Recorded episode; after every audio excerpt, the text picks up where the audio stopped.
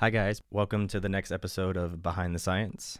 My name is Mario Sierra. I'm a clinical research coordinator for Paramount Research Network. Today, I'm going to be discussing the first clinical trial and how it was performed, and then some developments that we've seen um, in the coming years. So, trials date back to biblical times. The book of Daniel, in chapter 1, verses 12 through 15, talks about two groups that either ate or did not eat the king's meat.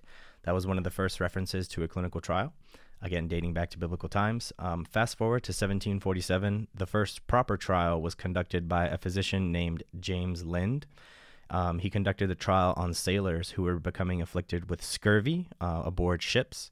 So the symptoms of scurvy include fatigue, loss of appetite, nausea, and then uh, developing to loose teeth, bleeding gums, and slow healing wounds.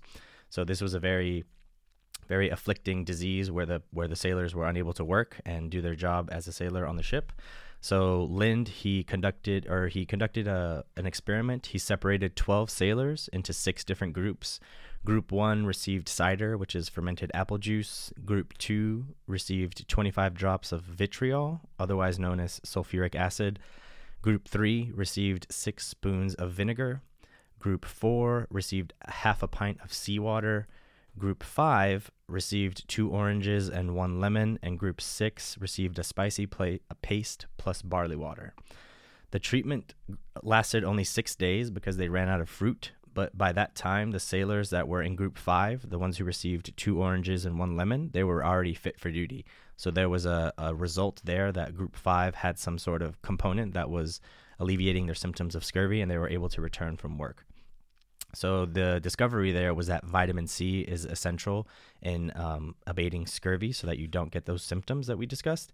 And so after that point, sailors and ships uh, they used they started stocking barrels and barrels of lemons, so that the sailors would be able to eat lemons and get their source of vitamin C and that became a common practice for ships that were going out to sea for several months. They would um, they would get barrels of lemons so that their sailors could eat one to two lemons a day and um, not get those symptoms of scurvy. From there, developments like control groups and knowledge of the placebo and nocebo effects.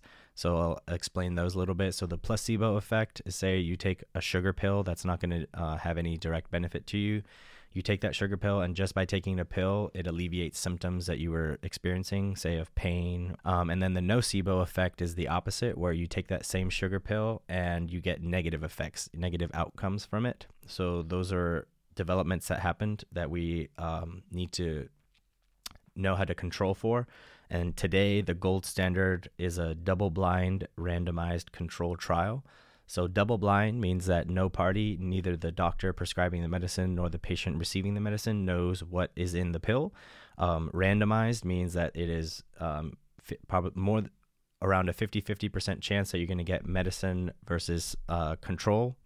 And then um, the control portion of the double blind randomized control trial is, is um, when you when you compare the group that's receiving the medicine to a group that's not receiving the medicine, and you're able to better determine what the outcome of that medicine is. So, all of these, the double blind portion, the randomized portion, and the control portion, are all trying to eliminate bias so that um, we get true outcomes of what a medicine, what an intervention is actually doing to help a patient with a certain symptom or certain disease.